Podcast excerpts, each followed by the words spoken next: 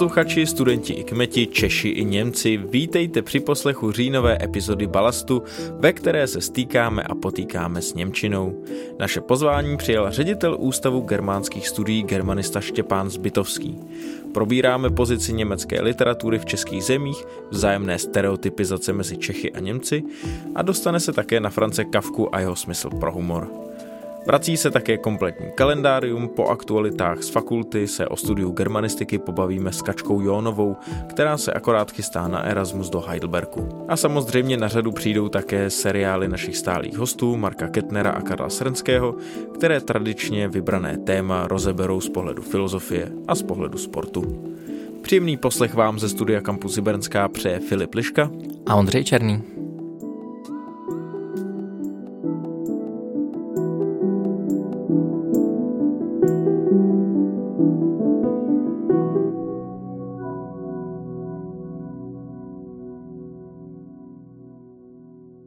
Vítáme vás v akademickém roce 2023-2024, vítáme vás ve 30. kalendáriu a vítáme vás u současných aktualit. A hned ta první s tím souvisí, protože vycházíme 2. října, to je shodou okolností také první den nového akademického roku a zahájení akademického roku se odehraje v kampusu Hybernská, takže pokud nás posloucháte zrovna hned, jak jsme vyšli, tak vám můžeme doporučit, abyste vyrazili do kampusu Hybernská, budou tady koncerty, bude tady občerstvení, spousta hostů, spousta učitelů, spousta studentů, takže rozhodně příležitost pro dobrou sociální akci. My přijdem, my přijdem, my, my přijdem. A s novým akademickým rokem se také hlásí obor, který jsme u nás ještě neměli, a to je germanistika, kterému se budeme věnovat v následujících minutách. A pro zájemce o jazyky můžeme vyzdvihnout akci, která už proběhla, ale určitě je dobré na ní myslet, protože už se koná každoročně, takže i příští rok si můžete zapamatovat, že se konat znovu bude a to je Evropský den jazyků. Jehož viditelnou částí je například takový speed dating, kdy si můžete vyzkoušet spoustu méně známých jazyků během krátkého kolečka. Evropský den jazyků probíhá dneska, akorát když tady natáčíme, takže pokud jste tu byli, tak nám můžete zamávat do oken tady do našeho studia. Když cestujete napříč časem, mohou se začít dít podivné věci. Specifickou akcí, kterou zde ještě můžeme představit, to je FameLab. Jde o soutěžní vědeckou stand-up přehlídku kdy účinkující mají tři minuty na to, aby dokázali vysvětlit vědecký problém a současně zaujmout odbornou porotu a diváky v sále. Když to tak poslouchám, říkám si, že tady v Balastu bychom mohli teda zavést nějaké okénko vědecké slam poetry. Myslím, že Karel by se přihlásil raz, dva. Tak určitě a jasně, vlastně nikdo tady to ani nedoufal. Z událostí, která na nás čeká, nejspíše čeká, tak ještě vyzdvihneme to, že na Filozofické fakultě se pravděpodobně uskuteční stávka vyučujících, která proběhne 17.10. a navazuje na už dříve proběhnuvší aktivity hodiny pravdy. Hej, s námi kdo bude najde práci. A dost možná vám balast tuto stávku také nějak přiblíží. Pokud nebudeme stávkovat tež. Pro studentskou část eh, tu klasicky vítáme zástupce oboru, což je v tomto díle germanistika a pozvání přijala Kačka Jonová z germanistiky z magisterského studia. Vítej Kačko tady u nás. Ahoj, děkuji moc za pozvání. Ahoj Kačko. Tak eh, když bychom to měli otevřít, jak se ty dostala ke germanistice? Co tě k ní přivedlo? Když bych to měla vzít úplně jako hodně z širokého záběru, tak já jsem věděla, že nikdy nechci jako dělat žádný obor, kde bych musela počítat. A dva plus dva mi pověz, kolik je? Devět. Do, výborně. A chodila jsem na osmileté gymnázium, měli jsme tam fakt hodně přísnou profesorku na Němčinu. Osm let nám prostě neoznamovala, kdy budeme psát test takže to člověka prostě jako donutí. Ach, ty němčinářky. Ano, takže to člověka prostě donutí eh, se ten jazyk nějakým způsobem naučit a prostě mě to naučila až na tu B2 a říkala jsem si, jo, mě ta Němčina vlastně fakt jako baví. A chtěla jsem teda studovat Němčinu ještě s eh, anglistikou, tam jsem se nedostala, na germanistiku jsem se dostala. No, hold, angličtinářka nám oznamovala, kdy budeme psát test. A kdybys měla jenom stručně představit, jak probíhá takové přijím, přijímací řízení na germanistiku? Eh, Když jsem se hlásila já na bakaláře, tak jsme měli jenom tu ústní část, eh, která se skládala ze tří částí. Nejdřív vlastně se mě ptali na motivaci ke studiu, Dobrý večer, milí typáci. Vítáme vás u další lekce německého jazyka, ale v Gute. Pak, eh, pak si pamatuju, že jsme tam rozebírali nějaký text, tak to šlo poměrně dobře, protože opravdu říkám, naše němčinářka na střední škole nás dobře jako na tohle připravila. A pak vlastně jsme se bavili ještě na, na závěr o Měla jsem sebou nějaký seznam literatury, takže, takže přišla řeč jako na Fausta a na utrpení mladého Wertera. Klasiky. Děte nesmí ne, chybět. no. Jezdil jsem Schiller i Goethe, lidičky, co ještě. A jaké bylo třeba tvé očekávání, když se právě šla na tu Němčinu? Už jsi šla s tím vědomím, že to je vlastně tvůj vysněný obor, nebo se třeba k tomu tomu až propracovala v rámci studia na Fildě? No, já musím říct, že jako můj vysněný obor to nebyl, ale tak nějak jsme se spolu zžili s germanistikou. Takže, ale, ale že bych jako od jak živa věděla, že já budu germanistka, tak to ne, to ne. Pamatuju si, že jsem chtěla jít na psychologii, Freude, Freude, Freude, ale tam jako, tam mě semleli. Takže... Tam každého rozeberou. No, no, no, no. vždycky na tě dojde. To si pamatuju, že když mi bylo třeba 15, tak jsem si říkala, že bych chtěla dělat psychologii, ale, ale pak jsem se nějak zžila s Němčinou, s germanistikou. Když jsme u toho vysněného oboru nebo té budoucí kariéry, tak eh, v jakém ohledu si dokážeš představit, co s tou germanistikou budeš dělat? Jo? Chceš se věnovat třeba vědě nebo ně, něčemu jinému? Já bych asi chtěla určitě chvilku nebo delší chvilku učit. Dámy a pánové, přátelé drobného hazardu v celé České republice, přeji vám dobrý večer. Dělám si pedagogické minimum k tomu, k magisterskému studiu teďkon. Takže bych chtěla asi začít až do studiu tím, že budu učit A neohlašovat testy. a neohlašovat testy hlavně. Surprise, motherfucker! No to ještě musím, to ještě musím vymyslet, jak to pojmu, jestli budu jako typická němčinářka, nebo to vezmu trošku sportovněji, to ještě uvidím. A možná taková doplňující otázka k tomu studiu Němčiny. Vlastně tlačí to nějakým způsobem spíš k té vědě, nebo tě vlastně jako máš tu volnou ruku a je to hodně na tobě, kam se chceš vydat? Třeba právě skrze dokážu si představit, že asi nejsi jediný student, kdo chce jít třeba učit, nebo jako do jiné sféry. Tak eh, jak je to koncipováno vlastně, jako by to studium? Mhm, Člověk si určitě jako může sám vybrat. Určitě věřím, že vyučující by byly jako potěšení, kdyby prostě se hodně studentů vydalo na tu jako vědeckou dráhu. Ale určitě, určitě vyučující jako vychází vstříc a dá se s nima, dá se s nima moc hezky jako pobavit o tom, co by člověk chtěl, chtěl dělat dál nebo i za toho studia. Dá se potvrdit, že jste byli skvělá parta, měli jste tolerantní trenéry a vynikajícího Hašana v brance. Určitě jako musím zdůraznit jako hodně individuální přístup. Celkově na germanistice je nás prostě strašně málo, nebo mně to připadá, že nás je málo, když bych to srovnala s historikama, tak určitě málo. Několik set příslušníků. Pamatuju si, že jsme začínali a byli jsme taková jako pěkná třída, jo, tak 25 až 30 lidí a pak prostě teďkon, teďkon v prváku magisterským, tak jako já tomu říkám, že chodím na konzultace. Vždycky, když jako jdu do školy, tak v podstatě chodím na konzultace, jo. Takže fakt jako individuální, individuální přístup prostě určitě musím zdůraznit, je to fajn, ale zároveň jako si někdy tiše přeju, že bych se ráda posadila do auly. Jo, jako si tam jenom tak sednout a jenom si tam tak sedět. Ráda, jako ráda prostě s, s, jako s vyučujícími diskutuju někdy, ale ale občas si říkám, že je vlastně fajn tak jako si jenom tak sed, jako někde sednout a jenom tak poslouchat, že vlastně jako přednáška u nás nic moc jako neznamená, jo. Přednáška je v podstatě Seminář. No, no Ne-li konzultace, Jako, ne konzultace, ne, no jako fakt. Člověk se tam neschová, když je nás tam třeba pět v té třídě zrovna. Tak to je dobrý tenhle individuální přístup. Když jsme se bavili o těch kariérách, tak eh, máš třeba ponětí, co třeba tvý, pokud vůbec ještě nějaký spolužáky máš. jo, pár jich ještě tak zbylo. eh, máš představu, co třeba i oni si představují s tou germanistikou, co by chtěli dělat.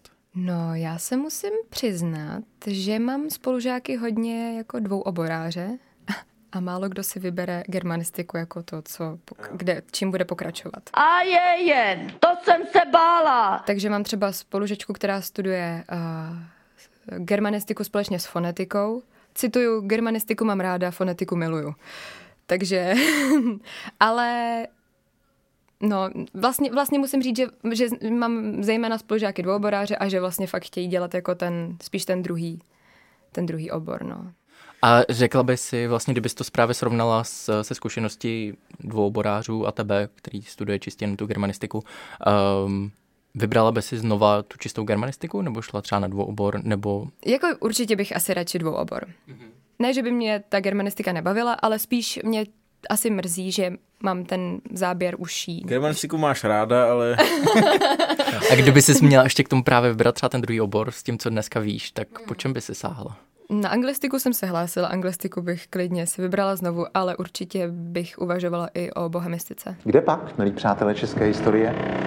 Tak snadno se mě nezbavíte. Tomu se možná budeme věnovat i v další části našeho podcastu eh, se Štěpánem Zbytovským, tedy nějakou jako propojení českého a německého prostředí. Um, stává se nám to tady poměrně často zcela náhodně, ale Štěpán Zbytovský vedl tvoji bakalářku. Ano, ano. Tak mm-hmm. čemu ty se věnovala na té, řekněme, akademické úrovni? My, my si vlastně vybíráme když chceme něco napsat mezi asi jako jazykem a literaturou, nebo případně ještě se to dá jako rozvětvit, nebo můžou být tři větve, jako jazyk, literatura a ještě dějiny. Já jsem si vybrala literaturu a to německou raně poválečnou literaturu. Takže mezi roky, nebo mezi lety 1945 až 1950, zejména Heinrich Böll se mi líbil. Nebo líbí pořád. takže... To je s můj nejoblíbenější autor, takže Opravdu? je to, teda moc mě to těší. Mm, tak Dneska je to díl plný potkávání. Je to díl plný potkávání a není to jenom o Heinrichu Bellovi, mm. ale jak jsem zjistil ještě teď, když jsme se bavili před rozhovorem, tak ty jdeš na Erasmus mm. do Heidelbergu, kde já jsem ano, také ano, byl ano. na Erasmu, takže je to opravdu... Sobotu balím kufry. A mnozí z nás cestují často Nejenom na návštěvu příbuzných nebo na dovolenou, ale především na služební cesty. Každopádně ta moje otázka směřuje k tomu, Jakou máš zkušenost s tím německým prostředím? Uh, jsou ti ty lidi sympatický jako Němci? Nebo to teprve ještě poznáš teďka za ten rok? No, jako já jsem byla na online Erasmu v roce 2021, tak to jsem si posedila u nás doma a to jako úplně nevím, ale pak jsem byla v únoru 2022 na měsíc v Kolíně nad Rýnem a tam si pamatuju, že vlastně jediná moje kamarádka je palestinka. Takže, no a i jako pamatuju si, že jsem bydlela v takovém jako vysokém paneláku, to byla naše kolej a měli tam takové staré výtahy, takže to člověk jako, když bydlí ve 12. patře, tak to se chvilku popoveze tím výtahem a že bychom si tam jako někdy řekli víc než halo. Halo! Tak to jako úplně, jako ne, a to jsem se snažila tvářit hodně sympaticky. Nebo si pamatuju vlastně, že jsem se jednou bavila s někým díl a to je, že jsem si zapomněla roušku. Tak to jako mi bylo vysvětleno, že příště si ji mám vzít. Víc si ho chytí, vole, a řekni mu, pane Němec, ty já mám stejný zájem jako vy. Takže zatím úplně takhle jako zkušenosti asi nemám. Nebo takhle, vyučující v Kolíně nad Rýnem, paráda. Ale vyloženě, jako nechodila jsem tam vyloženě na přednášky nebo semináře, chodila jsem tam psát bakalářku, takže tam prostě jsem si jako moc kamarádů neudělala, ale právě doufám, že se to už konečně zvrtne teďkon, teďkon eh, na ten nadcházející. V Heidelbergu jsou lidi milí, ale taky musím říct, že my na Erasmus jsme si tam moc jako německých kamarádů vyloženě neudělali. Ale taky ale... často jako Erasmem jako takovým, teda musím říct. Že Erasmem jako takovým taky samozřejmě jako jazykovou bariérou, která myslím, že u tebe nebude tak pregnantní, jako byla u mě. Hello. Každopádně uh, máš v plánu, už jsi tam zapsal nějaký předměty, něco třeba specifického, co bys na tom Erasmu chtěla dělat, co třeba tady v Česku nejde dělat? s tou Němčinou? Rozvrh zatím nemám, předměty zatím nemám, prý by měli každou chvíli dorazit. Nepokládej telefon. Ordnung muss sein, ale zatím jako není. Máš jen třeba představu toho? Uh... Jo, uh, ano, představu mám. Chtěla bych chodit zejména na ty literární semináře. Viděla jsem, že um, v Heidelbergu je stejně jako tady hodně baví kavka, tak možná tam hodím jeden, no, budem se zabírat kávkou pro změnu, to se tady si člověk skoro ani nevšimne.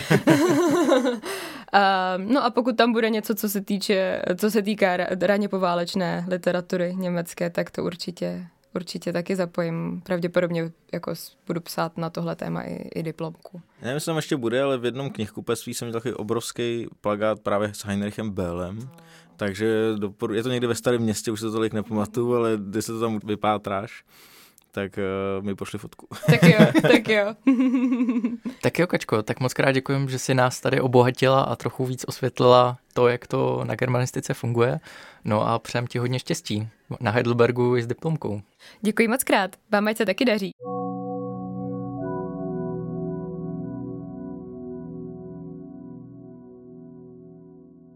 Vracíme se k našemu tradičnímu formátu, takže i teď to nebude bonus, ale bude to ve standardní epizodě, naši třetí část našeho kalendáře a to jsou seriály našich stálých hostů.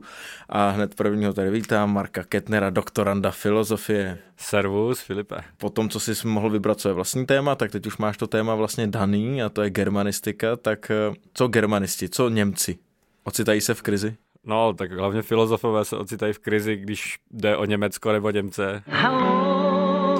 Vzhledem k tomu, že 90% filozofie, která se dělá v Česku, tak má v sobě nějaký stopy německého vlivu. Nemusíme jmenovat toho člověka hlavního, ale řekněme, že je tady velký vliv fenomenologie, hlavně přes patočku. No a samozřejmě to přináší určitý úskalí, protože Němčina není úplně jakoby jednoduchý jazyk na to číst filozofické texty a obzvlášť filozofické texty toho typu, jako píšou ti nejmenovaní idolové nebo vzory naší české filozofie, který s tou Němčinou nakládají tak různě. No a vlastně jako v Německu nebo německém prostředí minimálně jako třeba do druhé světové války ještě bylo možné pozorovat takový uh, zvláštní fenomén, který byl jako zbošťování Němčiny. Našli se tací, kteří dokonce říkali, že Němčina je nejlepší jazyk pro filozofii, ale vlastně nemá skoro jakoby cenu se pachtit prostě v češtině nebo ve francouzštině. Kurvy děje bobře a ty chuju bobře. A kurva bober. Němčina jako jazyk bytí, Němčina prostě jako jazyk filozofie, teď už je asi všem jasný, jako o koho jde. Ten nám tu ještě chyběl. Pak s tím třeba jakoby souvisejí nějaký problémy s překladem takovýchhle textů, který jako si zakládají na té Němčině a na tom, že je to ten pravý jazyk filozofů. Třeba, když jako německý slovo Dasein je do češtiny přeložený jako pobyt, tak člověk má, má jako dojem, že třeba tady ve své existenci jsme na nějaký jako dovče. A mnozí z nás cestují často, ale především na služební cesty. Spojení typu nicota nicuje, bytí bytuje, tak uh, možná v té Němčině pro milovníky Němčiny je to snesitelný, ale v té češtině přece jenom to trochu drhne. No a takovýhle jakoby Rejpanec do tady těch zbošťovatelů Němčiny, asi nejznámější napsal Theodor Adorno, sám Němec, jmenuje se to Žargon Authenticity a e, tam vlastně jako na 160 stránkách nekompromisně reje do všech jako lidí, kteří si říkají, jo, ta Němčina to je jazyk bytí, tam máme jako nějaký původní významy, který nám otevírají svět, otevírají nám všechno. A jako nějaký jakoby utilitární nebo instrumentální hledisko, prostě to, jak ten jazyk používáme v komunikaci, tak to té filozofii můžeme zahodit a vrátíme se k těm jako původním významům, když se řekne bytí, tak to je prostě jako něco čistého, čirého, nezakaleného. No a Adorno říká, že to je prostě jedna velká iluze a klade velký důraz na dějiny, na jako různé proměny toho daného jazyka v dějinách, různý nánosy dějiny, který každý slovo má na sobě nevyhnutelně.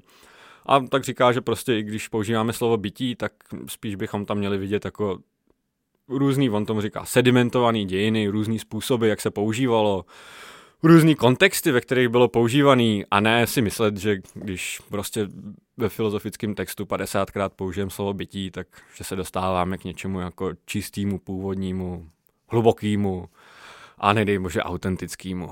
Co my víme, co Němčina, to je jazyk pro filozofii. Otázka je, jestli to je jazyk i pro sportovce. Já tady vítám kapitána florbalistů Filozofické fakulty Karla Srnského.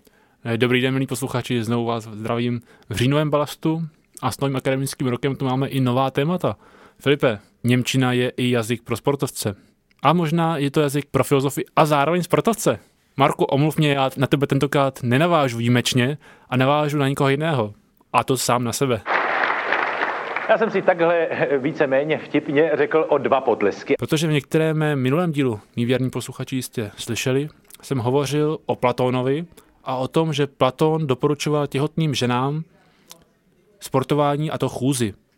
Velký německý literát Johann Wolfgang Goethe byl také permanentně těhotný. Permanentně těhotný s řadou myšlenek, s řadou děl, které některé i porodil, napsal. A proto se během těchto myšlenkových těhotenství věnoval také chůzi. Známá je jeho túra, pěší, pěší túra z Karlových varů do Itálie, která se datuje do roku 1788, kdy se v nočních hodinách tajně vykradl z Karlových varů, protože podle vlastních slov, kdyby odcházel přes den, je moc velká celebrita, zbudil by to příliš velký rozruch a vydal se pěší cestou do Itálie.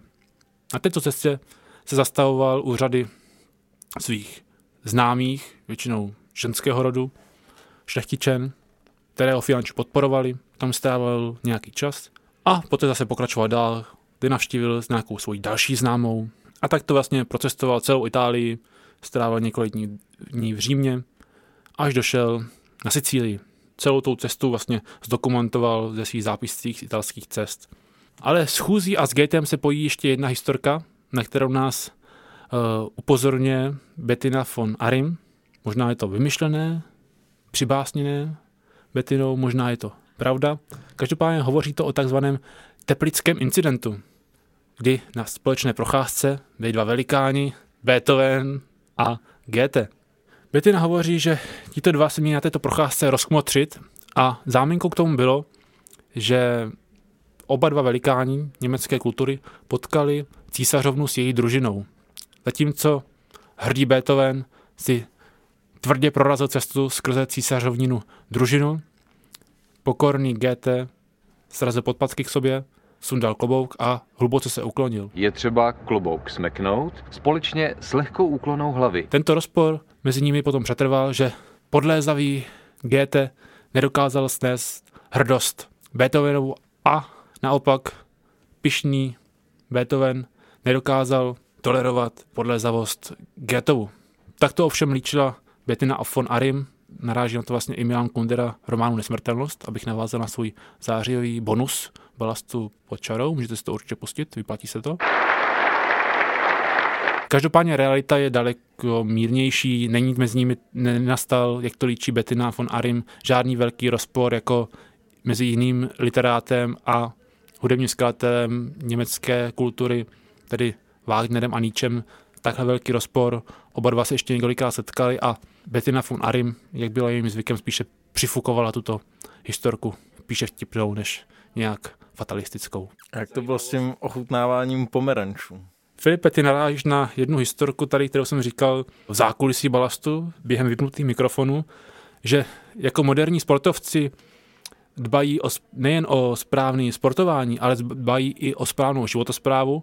Stejně tak se tomu věnoval i Johann Wolfgang Goethe, který teda nejen chodil, ale na svých procházkách se věnoval i správnému stravování. Například jednou trávil čas u jedné své známé, 14-letá, 15-letá šlechtična, která měla Johanna Wolfgang Goethe vzít do své oranžérie a tam měl velký literát Goethe poprvé v životě ochutnat pomeranč. Hej, dobrý, pomalu, pomalu, Snakesy. Takže vidíte, i 50-letý literát se může naučit něco nového od mladé 14-leté šlechtičny a může se přeučit třeba zdravému stravování, což je ve spojení s chůzí ideální kombinace, kterou bychom se měli držet i my na Filozofické fakultě. Přesouváme se k našemu hlavnímu hostovi, řediteli Ústavu germánských studií, doktorovi Štěpánu Zbytovskému. Dobrý den, pane doktore, a děkuji, že jste si našel čas na balast. Dobrý den, díky, že jste si našli čas i vy. Potkáváme se tady dneska v kampusu Hybernská, kde akorát probíhají akce ke dni evropských jazyků, tak já si říkám, téhle konkurenci evropských jazyků, čím vás právě zaujala Němčina, že jste se rozhodli zasvětit svůj profesní život? Mě zaujala tím, že, že jako je zároveň blízká a vzdálená vlastně. Ten, ten jazyk už tehdy, když já jsem byl v tom věku rozhodování někdy v druhé půlce 90. let, eh, tak už eh, bylo znát, že trošku klesá taková ta jako všeobecná znalost Němčiny, už se to týkalo starší generace spíš, ale zároveň bylo jasný, že mm, jsme obklopeni německy mluvícími zeměmi a co mě pak fascinovalo ještě víc, bylo to, že když člověk někde rýpne do historie tady v Čechách, tak prostě se s tou Němčinou dřív nebo později setká. Tak eh, tahle ta kombinace toho něčeho, co zní a vypadá důvěrně, známně, ale vlastně je eh, nám trošku vzdálenější, než, než to bylo dřív. A právě o tom, co je vlastně důvěrně známé, ale zároveň tak trochu vzdálené, pojednává i kniha, která nedávno vyšla. A to je Kompendium německé literatury v českých zemích. Um, přičemž jde o překlad toho německého handbuchu, jestli se nepletu. Ano, přesně tak. Eh, ono se to jmenuje v originále Handbuch der Deutschen Literatur Prax und der Böhmischen Länder. A Tahle ta originální eh, publikace vyšla v roce 2017 a my jsme to s kolegou Janem Budňákem, eh, germanistou z Brna, který zároveň eh, působí na Akademii věd, tak jsme se ujali toho překladu a je to skutečně z 90%, možná i víc překlad. My jsme lehce aktualizovali některé věci, lehce aktualizovali literaturu, tak aby tam Eh, v každé kapitole byla za, zastoupena vlastně i českojazyčná literatura k danému tématu, ale Jinak eh, to byl překlad i vzhledem k tomu, jakou licenci bylo ochotno udělit konsorcium Springer, do, do něhož to nakladatelství Metzler spadá. Co vlastně uh, tato kniha, která ta vyšla v Německu, vlastně říká o té literatuře v českých zemích. Co je tam zajímavý ten pohled toho, že to vlastně je publikováno v Německu mm-hmm. a tudíž eh, je to vlastně jako pohled na vnější pohled na tu českou literaturu, byť v německém prostředí? Ona vlastně, eh, pokud vezmeme taková jména, jako jsou Kafka, Werfel, Rilke, tak eh, ti, kdo znají v Německu aspoň nějaký základy německé literatury, tak je považují zcela přirozeně za autory německé literatury, kteří spadají do dějin německé literatury nebo německy psané literatury. E, tudíž si myslím, že tam úplně jako necítí právě ten, ten moment toho, toho vnějšku. A to možná to, e, ten handbuch e, nějakým způsobem se snaží zprostředkovat tenhle pohled, že eh, oni vycházejí z určitého kontextu celkového. Nejsou to jenom individuální hrdinové moderní literatury, ale je dobrý je vnímat právě v tom kontextu, ze kterého vzešli. Pro toho Kavku to platí dvojnásob. Ten prostě eh, je, je adaptován ve všech možných filozofických a literárně vědných a literárně teoretických směrech a to částečně zcela bez ohledu právě na tyhle ty souvislosti, na, na jeho nějaký zakotvení tady v tomto životním kontextu. Takže ano, ten handbook se uh, snaží tohle zdůraznit a zároveň říct, že nejenom Kafka. Ale ke Kavkovi se ještě dostaneme v rámci našeho rozhovoru, ale pojďme to možná vzít z toho širšího hlediska. Ten handbuch je možná jako zajímavý právě tím, že tedy to je nějaké regionální vyčlenění té německé literatury, řekněme. Jsou tady třeba eh, kapitoly k vícejazyčnosti, dvojazyčnosti českých zemí. Všecko vlastně jako v literárním poli. K literárním institucím, nakladatelstvím, eh, knižním obchodu, spolkům, kulturním institucím německé literatury českých zemí novinářství, pražské univerzitní estetice. Potom, v českojazyčném prostředí je německy psaná literatura politikem. Do jisté míry ano, že v německojazyčné literatuře politikem není. No, tam bych to rozporoval. Já bych řekl, že v tom německojazyčném prostředí základní teda věc, která mě napadá, je samozřejmě asymetrie veliká mezi tím prostředím německojazyčným a českým. To české musíme velmi silně restaurovat, abychom vůbec tomu mohli přidat to další, anebo rovnou, jestli to je moje otázka, jestli to nemáme dělat na, najednou potom jako, jako odstřihnout to, co bylo a začít to dělat komplexněji a vlastně přistupovat k tomu, že to, to, ta paměť po německém a po českém je stejně zmizela, takže můžeme začít na zelený louce. Tak v čem je specifická ta německá literatura právě v tom českém prostředí nebo v těch, těch českých zemích? Dochází tam třeba k nějakým mezikulturním přenosům? Jo, je to, je to určitě literatura, která tou, tou blízkostí, ale zároveň tou hranicí nebo vymezováním vůči české literatuře a české kultuře je nějak eh, poznamenaná nebo nějak eh, charakteristická. Um, aspoň její výrazná část. Tak, jako zase nemůžeme říkat, že všichni tím byli nějak poznamenaní. A je, je to vidět uh, jak na rovině témat, kdy u Rilka vidíme často takovou tu idealizaci Slovanů nebo Čechů, české, české milenky jsou vlastně, to je takový topos už, který pak třeba Pavel Eisner zpracovával v jedné svojí knížce. Takže tahle ta blízkost, ale zároveň jakási vzdálenost platí e, i pro ten vztah mezi německou a českou literaturou té doby a a to si myslím eh, činí tu německé, německojazyčnou literaturu odsud zajímavou, ale pak tam je vlastně celá řada jako dalších aspektů. Řekl bych, že se to nedá úplně, úplně sebrat do jednoho takového hrnku, kterým bychom mohli eh, celou tu literaturu charakterizovat. Takže suma sumárum, ta druhá charakteristika je, že je velmi rozmanitá zároveň.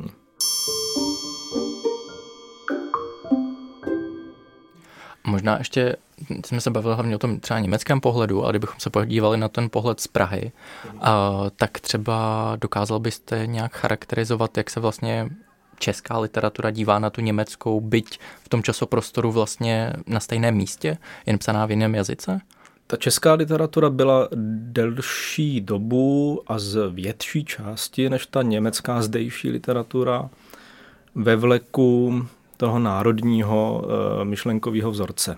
Ano, řekněme v tom 19. století už jsme si dokázali, že jsme jaksi na úrovni, při nejmenším stejné úrovni jako třeba ta německá literatura a kultura, ale teď musíme dokázat, že jsme ještě vlastně i v tom, řekněme, progresivismu kulturním nebo v té moderně svébytní a dostatečně vpřed, tak říkajíc. Myslím si, že eh, pro českou literaturu to, to takovéhle vymezování toho my jsme nějací a potřebujeme to dokázat sobě i ostatním, se vrací vždy znova a znova.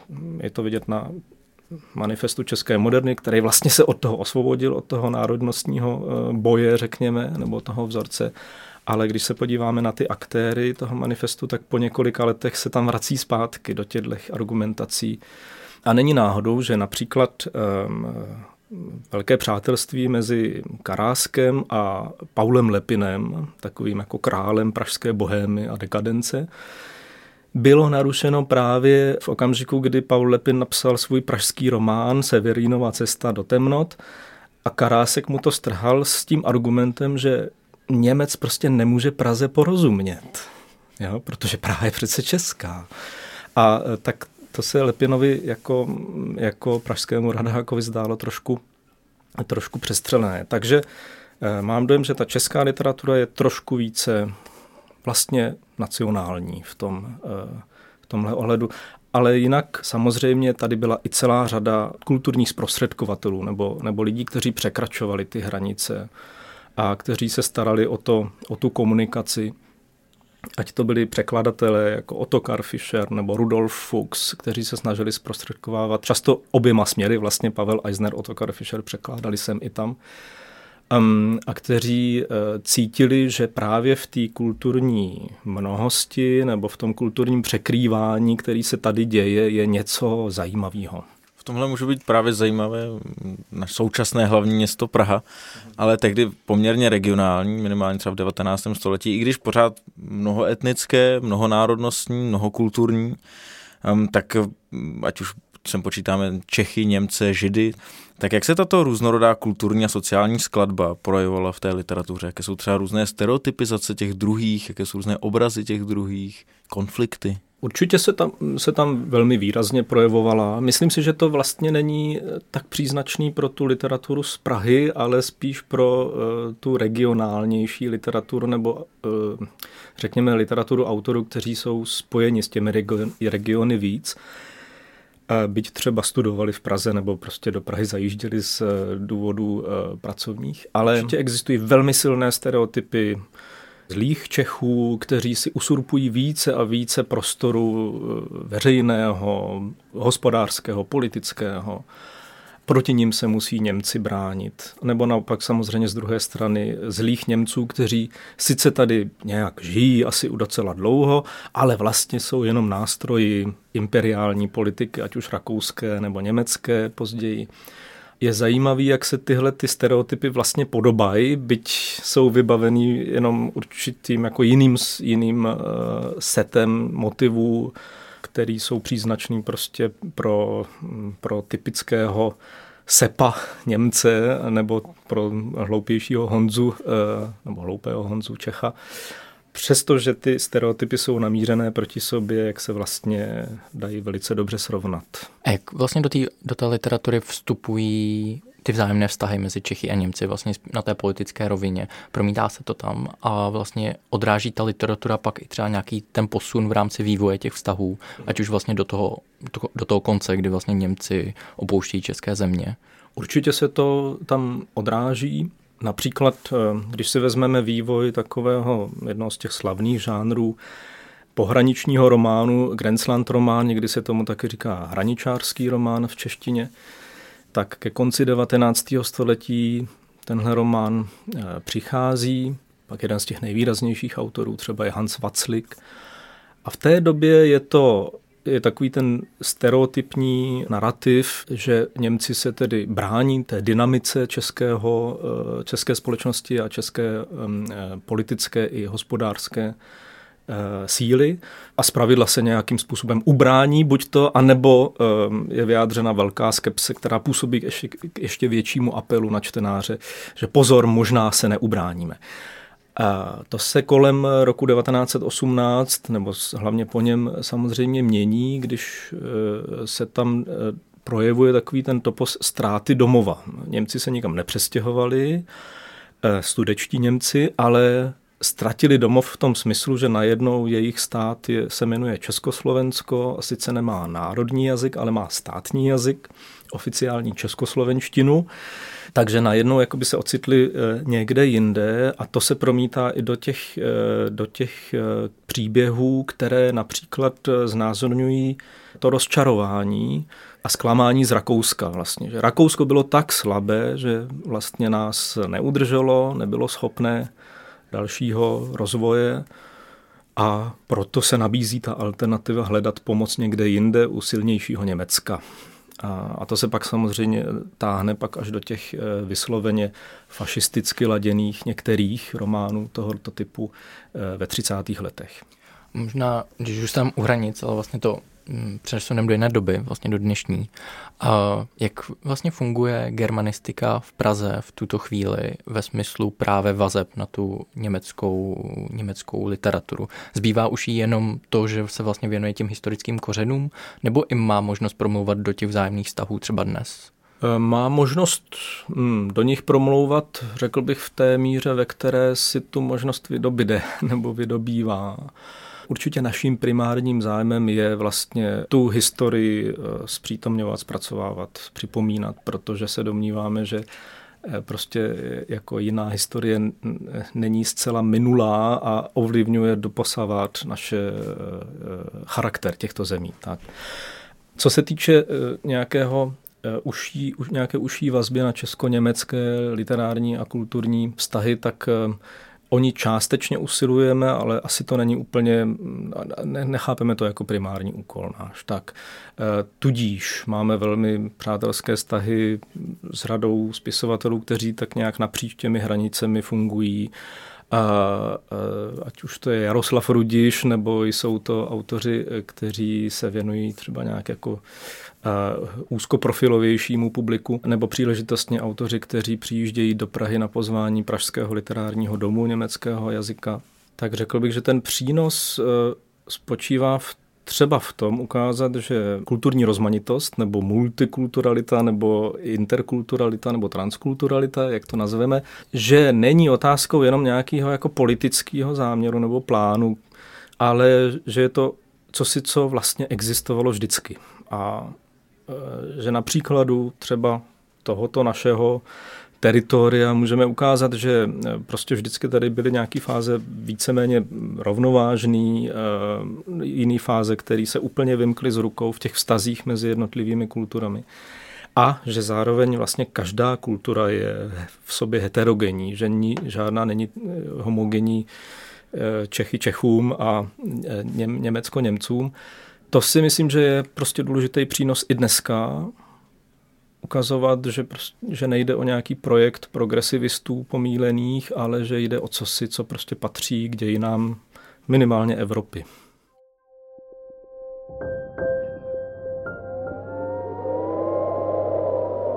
Dlouho stál K na dřevěném mostě, překračujícím propast od silnice ke vsi, mezi samotou a společenstvím, a díval se nahoru do zdánlivé prázdnoty. Pak se vydal vyhledat nocleh. Kafka miloval humor. Podle svědectví jeho přátel se při čtení svých vlastních děl hlasitě smál, ale můžeme ho vnímat i jako temného autora, drceného tíživými a existenciálními otázkami. Zámeckého kastelána Černý. A člověk tady musí mít povolení k přespání? Jistě, že. Nebo snad myslíte, že nemusí? To si tedy budu muset povolení opatřit. A od koho pak? No od pana hraběte. A stejně tak i jeho román Zámek můžeme číst jako tragédii nebo jako absurdní grotesku. Jsem země měřič. A hrabě mě jsem povolal. Německého spisovatele France Kafku asi netřeba představovat hlavně tady v Praze, sice nejen přímo na půdě Filozofické fakulty, nicméně Franz Kafka je nejznámějším pražským autorem německého jazyka, jedním z nejznámějších Pražanů vůbec a Praha jako město je v podstatě s Francem Kafkou trvale spojena. Já bych se teďko vrátil z toho pohraničí a z té současnosti do Prahy a do první poloviny 20. století, protože když se mluví o německy psané literatuře v českých zemích nebo v Praze, tak takovým základním úběžníkem je Franz Kafka. Kam lze v tomto kontextu Kafkovo dílo zařadit? My ho nemusíme úplně tak zařazovat eh, v tom smyslu, že bychom řekli, uh, on prostě je jedním z generace expresionistů nebo předchůdcem surrealismu nebo něčeho jiného. Je dobrý vytvořit nějakou adekvátní konstelaci, eh, prostřed který Kavku vidíme. Eh, určitě eh, není dobrý Kavku vytrhnout právě jako takového autora, který prostě stvárňuje nějaké obecně lidské úzkosti a dno a nezakotvenost lidské existence jako takové takže jsem přesvědčen zcela, že, že ten pražský kontext a český kontext, nebo to, co v Němčině se pěkně označuje jako böhmisch, eh, a není to vymezeno pak už jazykově, česky nebo německy, eh, tak to je určitě něco důležitého pro Kavku. Moderna je určitě důležitá pro Kavku a myslím si, že důležitější ten kontext moderní literatury než kontext eh, židovských tradic, o které se zajímal eh, v určitých fázích intenzivně a přeci jenom Kavka je autorem západní moderny, řekněme. Ale víc už bych to, víc bych ta šupládka už jaksi ne, eh, nespecifikoval nebo neupevňoval kouzlo Kavky a jeho textů spočívá v tom, že, že často si hrají právě s porozuměním eh, schválně utíkají jako malé děcko tomu čtenáři eh, a, a pak se dají nasvítit v úplně jiných souvislostech, než jsme byli zvyklí a taky to funguje a to je, eh, to je na tomto příjemný.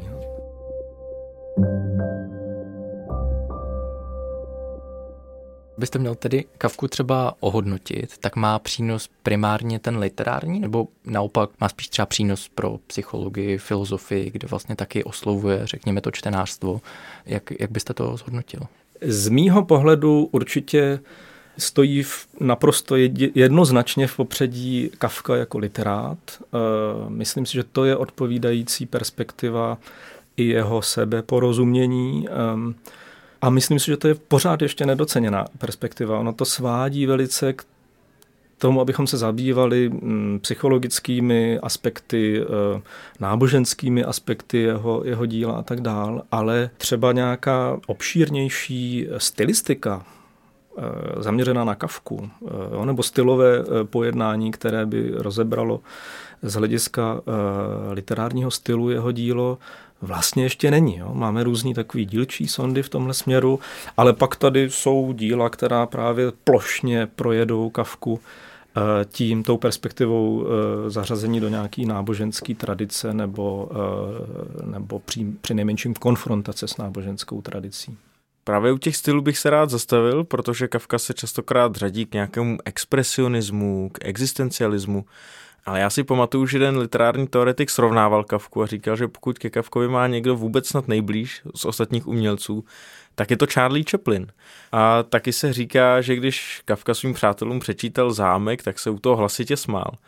Tak eh, dá se na to Kafkovo dílo nahlížet také jako na nějakou grotesku, na komedii, nebo jak rozumět tomu stylu? Částečně ano. Myslím, myslím si, že si to um, jsme ochotní méně připouštět, než, než jak to vnímal sám Kafka, aspoň právě podle těchto svědectví, uh, že při předčítání svým, svým přátelům se popadal za břicho občas. Na druhou stranu asi zase není dobrý to přešvihnout tak, abychom dělali z Kavku jenom humoristů vyloženě. To, to ne. Myslím si, že právě ten, ten termín hra je fajn, že není soustředěný jenom na nějaké bizarnosti nebo, ne, nebo pekuliarity jeho, jeho stylu, ale spíš na ten um, svobodný odstup vůči tomu prožitku, který ale zároveň zůstává velmi intenzivně prožit, byť je třeba tragického charakteru. Neřekl bych komedie, ano, v komediální části, komické uh, vrstvy, ironie, uh, určitě v mnoha ohledech ano. Celkově si myslím, že ještě pořád eh, se učíme vnímat Kavkovo dílo v takové jako bohatší vrstevnosti, eh, než jenom v tom soustředění na takového toho šedivého Kavku s propadlýma očima a eh, zadumaným výrazem. No a vy jste říkal, že nechcete moc škatulkovat a taky, že nelze ale toho kavku vydělovat z nějakého toho pražského prostředí, z prostředí té západní moderní literatury tak jsou tam nějaké obecnější principy, obecnější eh, vlivy, které můžeme na tom Kavkovi popsat i v kontextu třeba té pražské německé literatury? Pokud se týká toho vlastně vlivu toho prostředí nebo toho kontextu, ve kterým žil a těch událostí, který vnímal, tak eh, v řadě povídek vlastně jde o nějaké vyjednávání těch identit. Když si vezmeme povídku Arabové a šakaly, tak eh, celá taková jako interpretační tradice se snažila eh, určit, jestli ti arabové jsou arabové a šakali jsou židé, nebo jestli arabové jsou Němci a šakali jsou židé, nebo šakali jsou Češi a arabové jsou Němci. A mm, snažili se jako jednoznačnou identifikací e, najít takový klíč výkladový k téhle povídce, ve které jde o nesměřitelné nepřátelství mezi jedněmi a druhými. Ale já souhlasím s těmi eh, vykladači, kteří říkají, že eh, tady jde spíš o reflexi určitých vzorců toho, jak se jedna skupina vymezuje vůči druhé. Že argumentuje historií, že argumentuje nějakou mytologií nebo domělým náboženským rozměrem toho jejich backgroundu právě proti tomu druhému.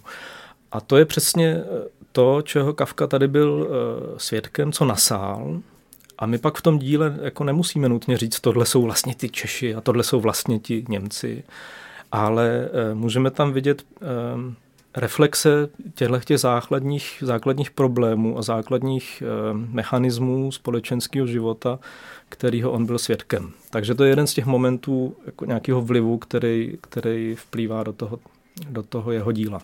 Tak a dostáváme se už na závěr našeho interview. A vy už jste to o tom trochu mluvil, když jste mluvil o té eh, současné germanistice, o těch vlivech na hranicích, ale přece jenom pojďme to skoncentrovat do té naší závěrečné reflexivní otázky.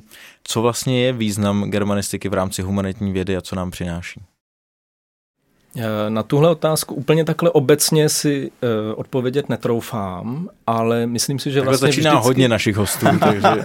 jo, ale vždycky taková odpověď je, eh, je dávána v určitým kontextu nebo v určitých souvislostech.